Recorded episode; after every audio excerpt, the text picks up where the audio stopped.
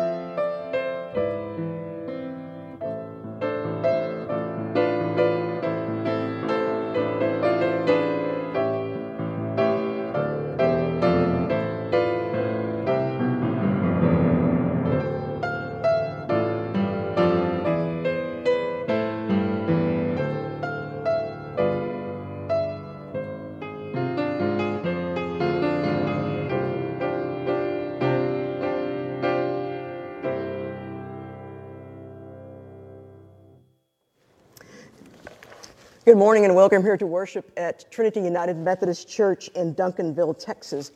I wanted to uh, welcome everyone who is joining us online as well as those who are here in the sanctuary with us. A little bit later, we're going to be talking about how an act of arson ended up catching the world on fire. So I know you'll want to stay for that. As usual, we will be taking our live prayer requests.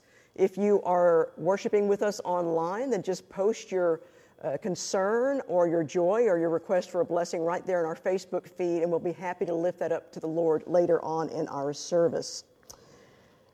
If you have not done so already, I invite you to make an offering to the ministry of this church. You can do that through our website, tumcd.org, through the Church Center app, or by simply mailing a check to the church. And for those in the sanctuary, we have our collection uh, plate there at the back of the sanctuary. Our January Communion Rail offering is for the Reconciling Ministries Network. As many of you are aware, we, we are a reconciling congregation. That means that we are welcoming and affirming of LGBTQ folks here in the life of our church. And the Reconciling Ministries Network is the international network of Methodist churches that join us in fully welcoming and affirming LGBTQ folks. So our offering for our special communion rail offering for this month will be going to RMN. And again, you can make that donation uh, through our Church Center app or through mailing a check to the church. We are starting now a new sermon series today on the faith of John Wesley. And we'll be taking a look at his life and how it might spur us for renewal and revival. We do have our connection groups that meet uh, on a regular basis. Our lift class right now is reading the book that this sermon series is based on, Revival Faith as Wesley Lived It. If you'd like more information about that, contact Evelyn Glass. That meets 9:30 on Sunday mornings via Zoom. We have our UM Disciplines class that meets via Skype. And then on Wednesday evenings, we have our pastor's Bible study that meets via Zoom. If you want information on that, just contact the church. And so now let us enter into a spirit of worship and prayer with our opening chorus.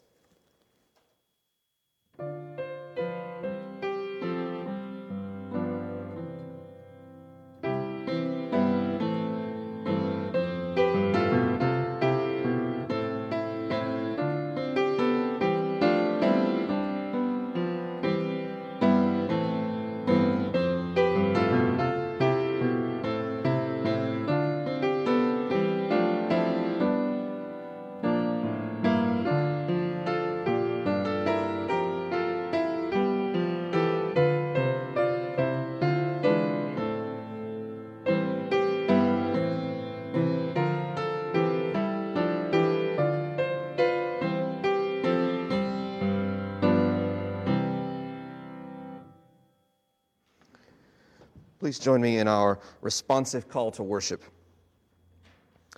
Come, now is the time to worship. Now is the time to walk forward in faith. Christ catches us in outstretched arms of love.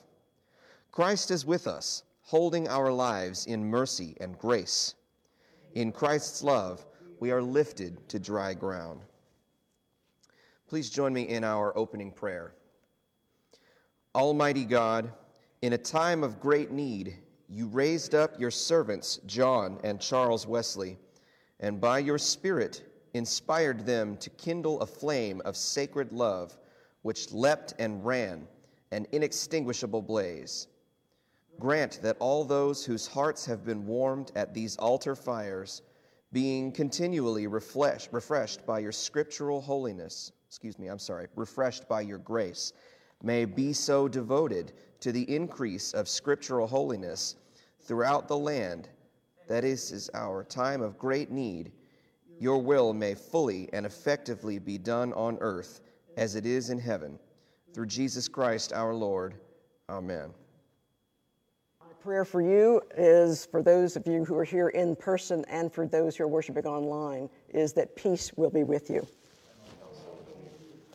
Join together in the singing of number 57, Oh, for a Thousand Tongues to Sing, which has traditionally been the very first hymn listed in the United Methodist hymnals since about 1780.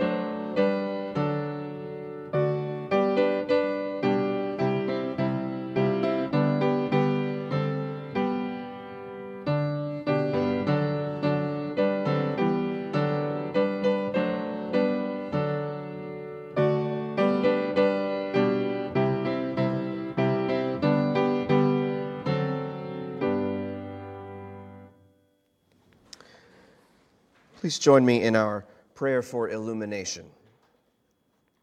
Eternal God, in the reading of the Scripture, may your word be heard. In the meditations of our hearts, may your word be known. And in the faithfulness of our lives, may your word be shown. Amen.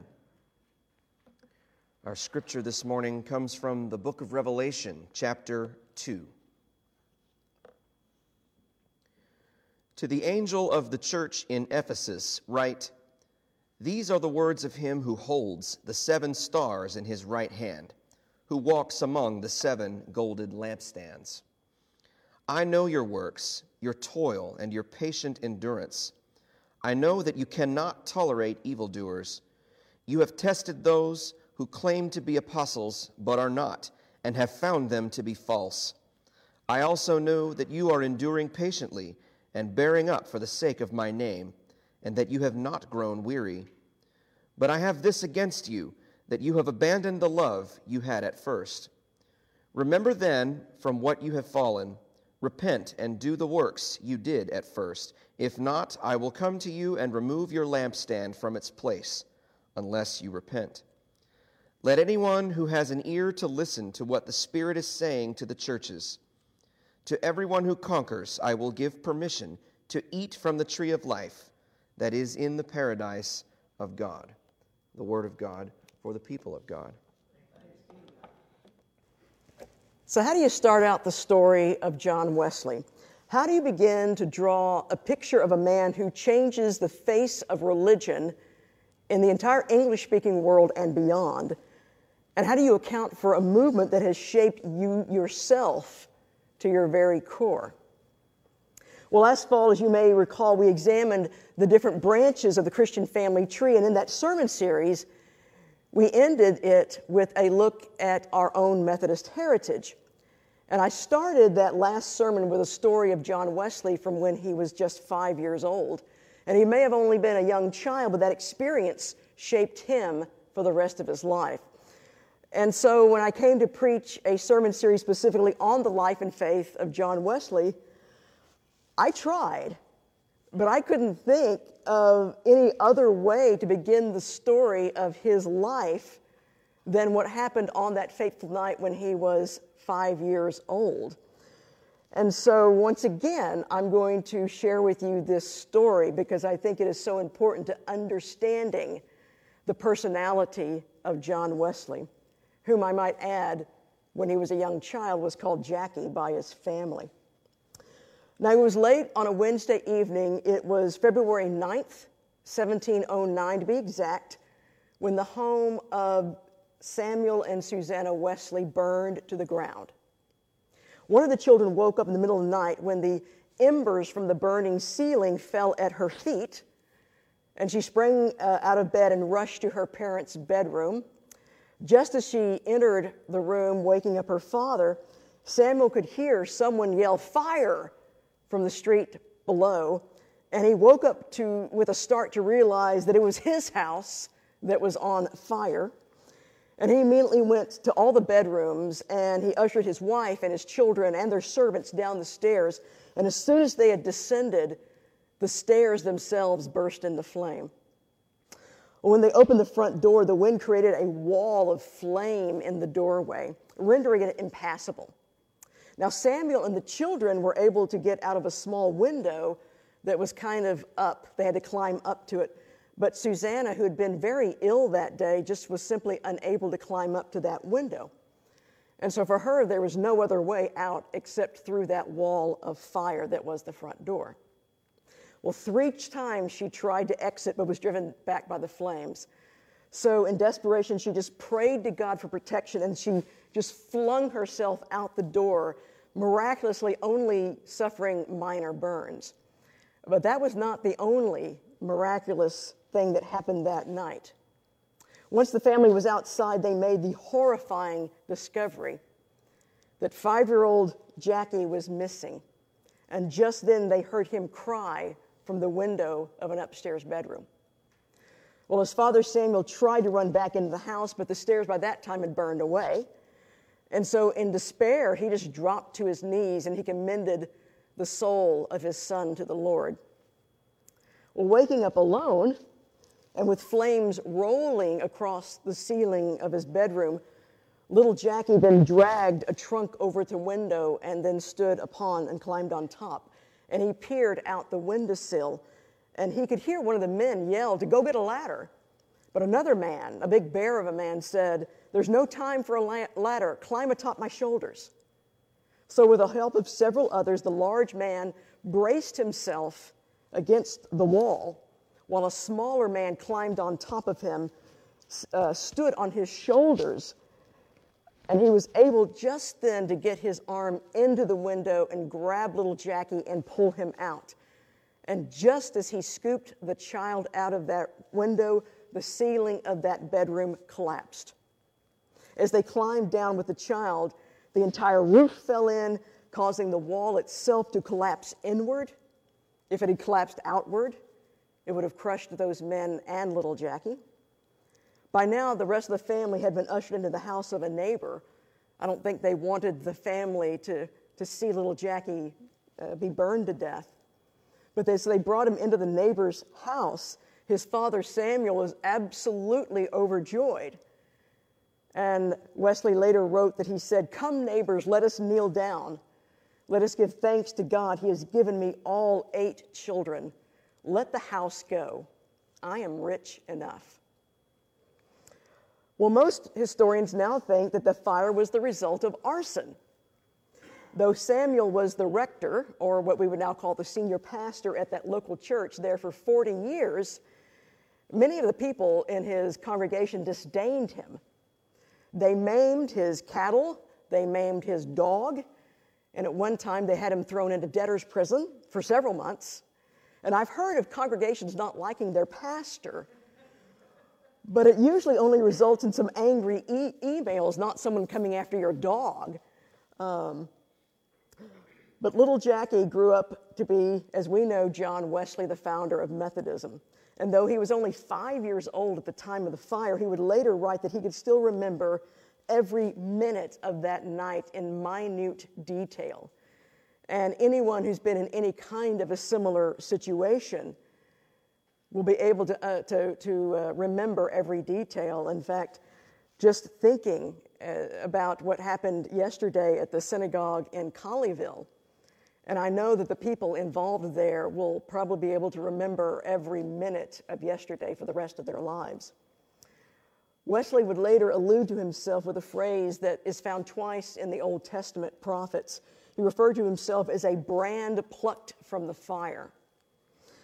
Well, at times, Wesley looked back on that night and he felt as if he had been spared for some sort of special purpose. And a few years after the fire, his mother, Susanna, wrote in her journal I do intend to be more particularly careful of the soul of this child that thou hast so mercifully provided for than ever I have been. Well, Susanna Wesley was a force of nature. And so much of Wesley's legacy, I think, is due to the influence of his mother over his life. We don't talk about Martin Luther's mother. We don't talk about John Calvin's mother.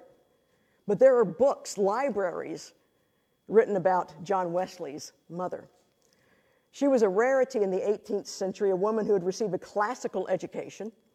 She was fluent in four languages English, of course, but also French and Greek and Latin. Her father was a very popular Puritan minister, and he insisted that his daughters receive the same education as his sons. Well, after she and Samuel were married, she in turn educated both her sons and her daughters at the kitchen table there at the rectory or the parsonage that they occupied as a result of Samuel being the rector or the senior pastor of the Anglican church there in Epworth, England. Epworth is a little village in England. It's, I think, about 150 miles north of London. It's not near anything big. You have to go out of your way to go to Epworth. But uh, not the last time I was in England, but the time before that, I believe uh, we did rent a car and make, make our way to Epworth. And I can tell you, if a Methodist shows up in Epworth at John Wesley's childhood home that was built after the one that burnt down, you'll be warmly welcomed. And they will take you on a tour that will last three hours if you let them. Uh, they're very excited about the rectory there at Epworth. Well, it was a very large family, and in the span of 21 years, Susanna was pregnant 19 times. 19 pregnancies in 21 years. I assume she and Samuel were close. Um, of those 19 pregnancies, though, only 10 of them, 10 of the children survived to adulthood. And there were so many children, they ran out of names. If one of the children died, they would just recycle that name with the next child. John Wesley was actually the third child in that family to be named John. Well, in addition to running a large household, Susanna spent six hours a day then homeschooling her children. And despite this demand on her time, she endeavored to spend one hour each week with each individual child. And she would ask the child about their faith and about their hopes and their fears and what they dreamt of and what they were thinking about. She was in the habit of leading family devotions in her home on Sunday evenings and once, when Samuel was out of town for an extended time, the associate priest was in charge of delivering the Sunday morning sermon. Well, evidently, he was a rather dull preacher, so the townspeople asked if they could come and participate in Susanna's family devotions.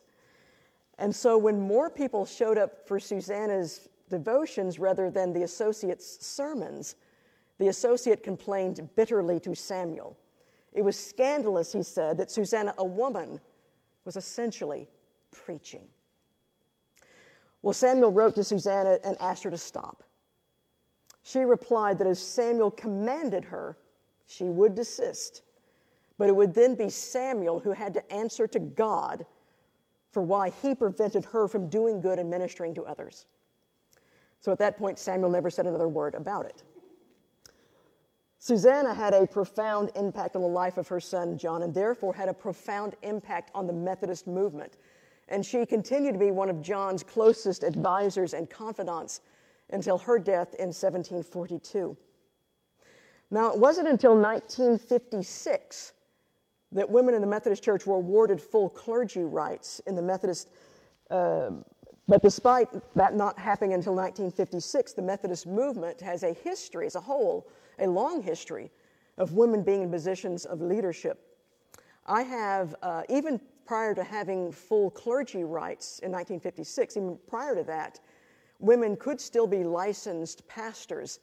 And in fact, my aunt uh, grew up in a little uh, country church in Louisiana that had a female pastor, which during those times was really rare. And I think this opportunity for women to have leadership positions in the Methodist movement was, an influ- was a result of the influence of Susanna Wesley, uh, the influence she exercised over her son.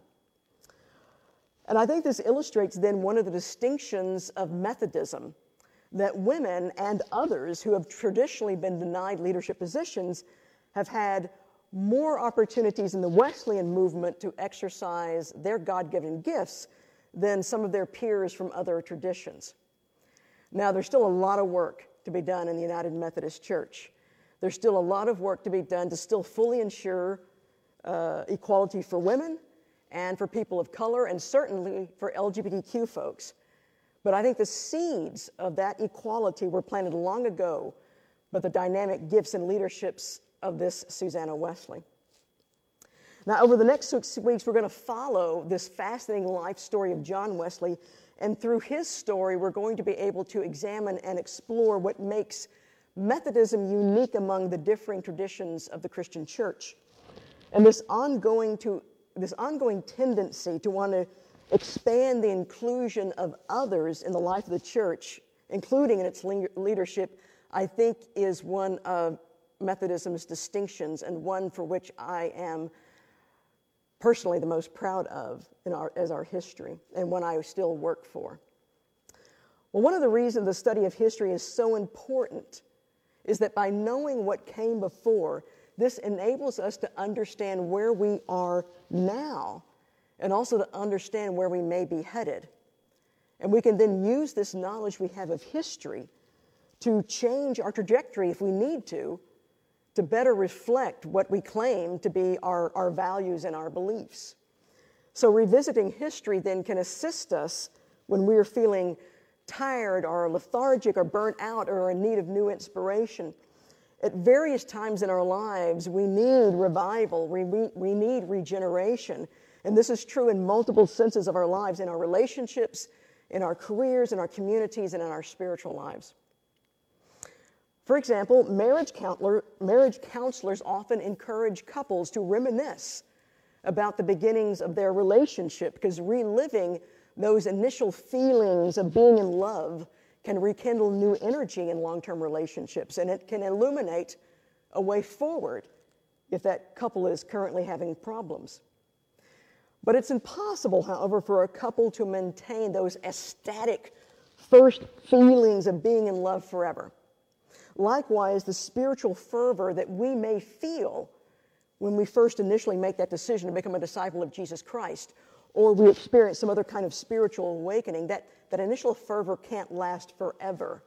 It's simply not in human nature to maintain an initial excitement indefinitely. It's, it's just not how we're made. And so we see this illustrated in our reading uh, that, that Wesley read from the book of Revelation. Revelation starts with seven letters that are written to seven churches in Asia Minor, what we now call the country of Turkey. And among those churches is the church there at Ephesus. Now, decades before Revelation was written, the Apostle Paul spent two years at Ephesus building up that church, and it became a vivacious center in the early church. But now it's about 40 years later, and the church in Ephesus was drifting. And so, speaking through John of Patmos, who's the writer of Revelation, Christ had a message for the church there at Ephesus. Christ commanded, or excuse me, commended their perseverance in the faith. But Christ goes on to say, But I have this against you, that you have abandoned the love you had at first.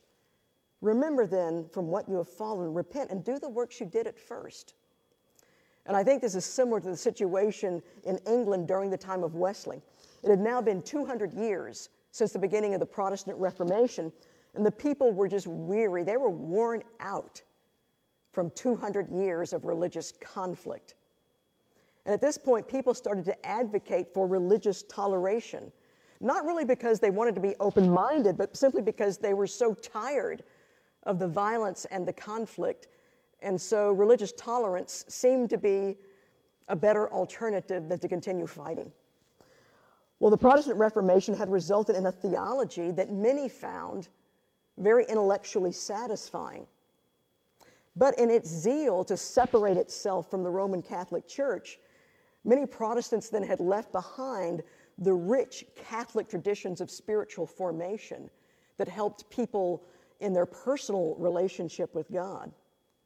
So, for many at the time, Protestantism spoke to the mind, but it had left behind the heart. And so, also at that time, the churches had become insular and unwelcoming. Poor people, for example, they couldn't afford the type of nice clothing that was expected for people as they attended the local Church of England. And so, as a result, they didn't go to church. And then, as a result, the people lost their passion for their faith. And so, I think then the country was just ripe for spiritual renewal. And so, I think God sent the very right person at the very right time. John Wesley and the Methodist movement reignited the faith of the people. And as they heard the preaching of Wesley, people felt as if the Holy Spirit was coming again with power, just as it had at that first Pentecost, the birthday of our church, 40 days after the, the ascension of Jesus Christ. In fact, Wesley is sometimes credited with this saying Catch on fire with enthusiasm, and people will come for miles to watch you burn. Well, I think the United Methodist Church today is in desperate need of revival. I think there is so much anxiety, and I share in this anxiety, but there's so much anxiety over the future of our denomination. And it seems like that any possible resolutions keeps evading us as we keep having to repeatedly postpone general conference because of the pandemic. And it's just drawing out our sense of trepidation. And I do think it's this point, and I think most everyone agrees, that we are almost certainly headed for a type of schism but will this separation then result in renewed purpose? Or will it separate in the death of our denomination? But on the other hand, will some kind of death of the church now be necessary for resurrection to be possible? Or does the United Methodist Church need to be burnt down before it can be rebuilt? And then what about Trinity? Do we need revival and new infusion of the Holy Spirit? Like the Church of Ephesus, we have exhibited patient endurance throughout the pandemic and the renovation of our church building after last year's flood. But also, like Ephesus, have we abandoned the love that we had at first? The young John Wesley had a very close encounter with the power of fire. If he had never had the experience of surviving that fire when he was just five years old, would he have gone on to change the world? Did the fire that almost killed him instead kindle within him a passion for new life? We as a congregation have had a very close encounter with the power of water. And so, will our experience of survival empower us then to go out and change the world? Will the flood that almost drowned us instead rekindle in us a passion for new life in this church? And let's, let us never forget that both fire and water are both symbols of the power of the Holy Spirit. Well, some believe that the church as a whole right now is kind of like a church on fire or a house on fire, and that fire can either burn us down or it can fire us up. So I suggest that we use the fiery power of the Holy Spirit to imagine a new future for us. for both the United Methodist Church and for Trinity United Methodist Church. Because I think if we catch on fire with enthusiasm, people are going to come from miles just to watch us burn. And since we're all, we're all brands that have been plucked from the fire, and we all have our special callings, and we all have been delivered from death for new life, both for both ourselves and for our church. And so think about then those words that Samuel Wesley exclaimed when he found out that little Jackie had survived the fire. Come, neighbors, let us kneel down. Let us give thanks to God. He has given us all of God's children we can let the house go because we are rich enough. Amen. And join in singing number 606, all three verses. Come, let us use the grace divine.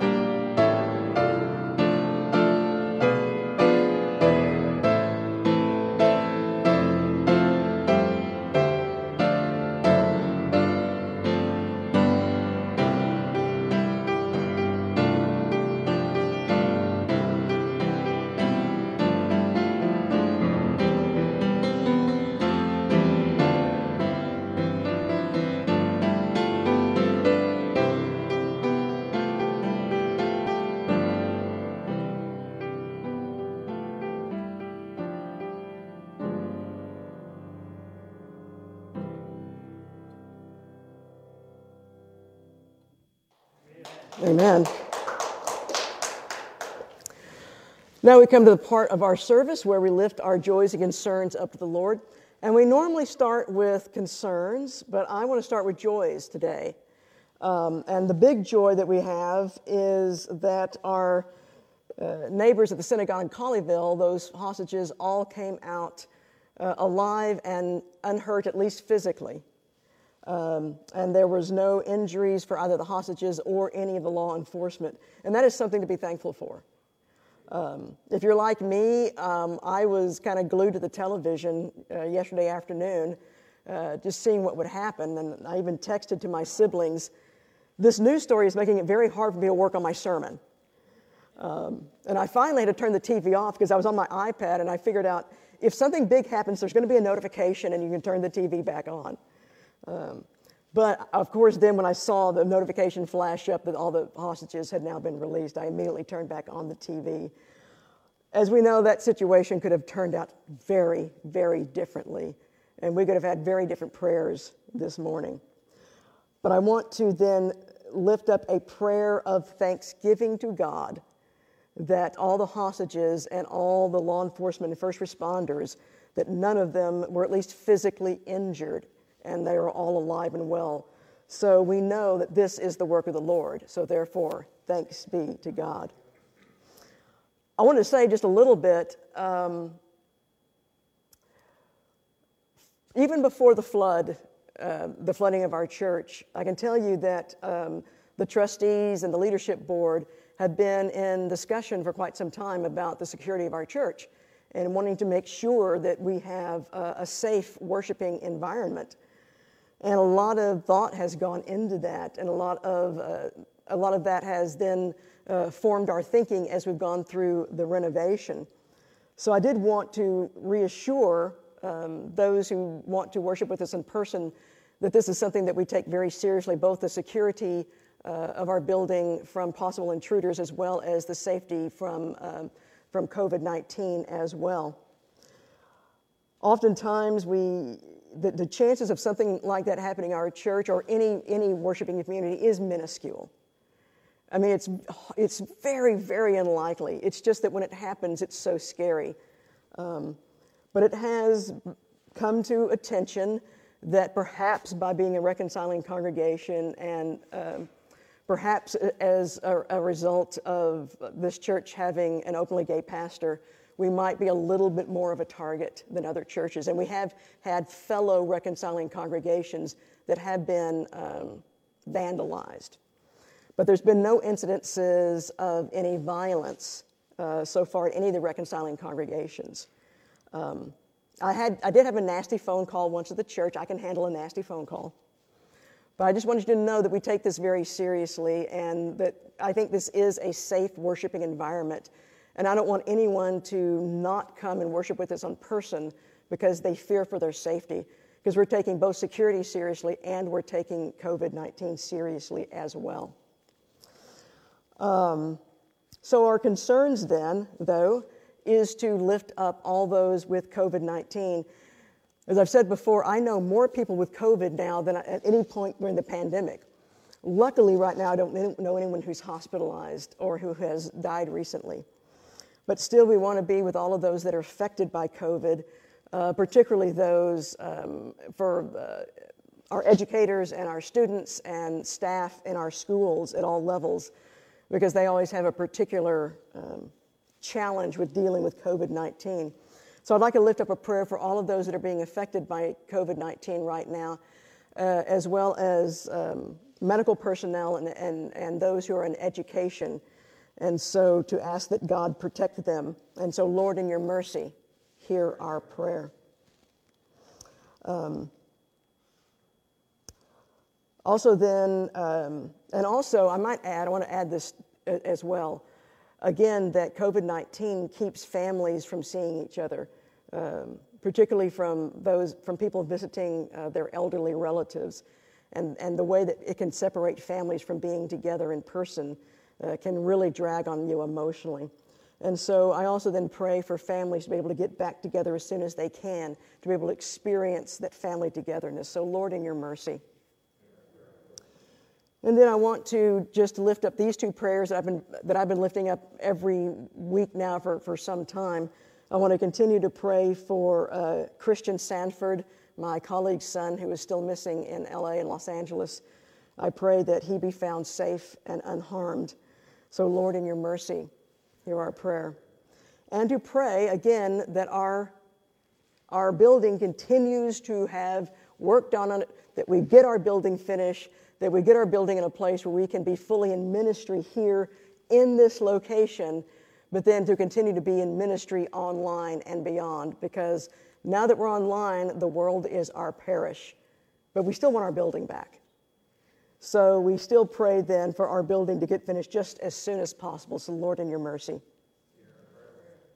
And so now, now let us, with the confidence we have as the children of God, pray the prayer that our Lord taught us Our Father, who art in heaven, hallowed be thy name. Thy kingdom come, thy will be done, on earth as it is in heaven. Give us this day our daily bread, and forgive us our trespasses as we forgive those who trespass against us. And lead us not into temptation, but deliver us from evil. For thine is the kingdom, and the power, and the glory forever. Amen. And now, will you please stand for our closing hymn, number 553, And Are We Yet Alive?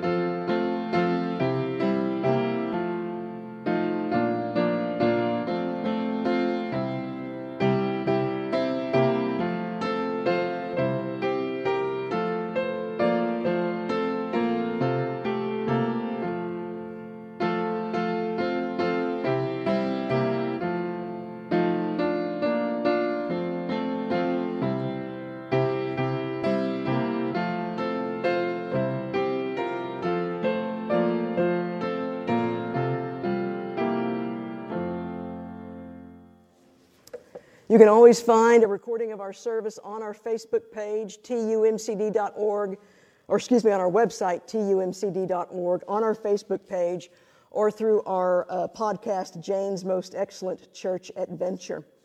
And just a reminder, we do have our uh, plate at the back for your offerings. And so now receive this benediction. May the love of the Father enfold us, the wisdom of the Son enlighten us, the fire of the Spirit kindle us. And may the blessing of the Lord God come down upon us and remain with us always. In the name of the Father, and the Son, and the Holy Spirit. Amen.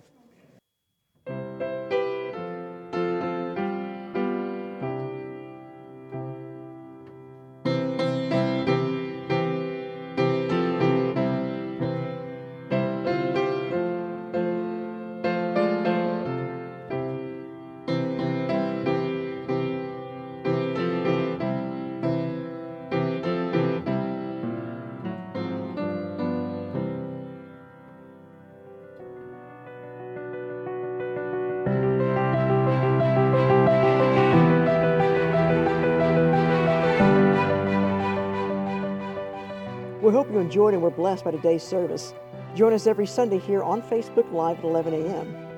Next Sunday, we'll continue examining our Methodist heritage, the life of its founder, John Wesley, in our new sermon series, The Faith of John Wesley. You'll find recordings of all our services on our podcast, Jane's Most Excellent Church Adventure. Remember, we are now worshiping both in person in the sanctuary as well as online. God bless you in the week ahead. We'll see you Sunday at Trinity United Methodist Church. Thank you.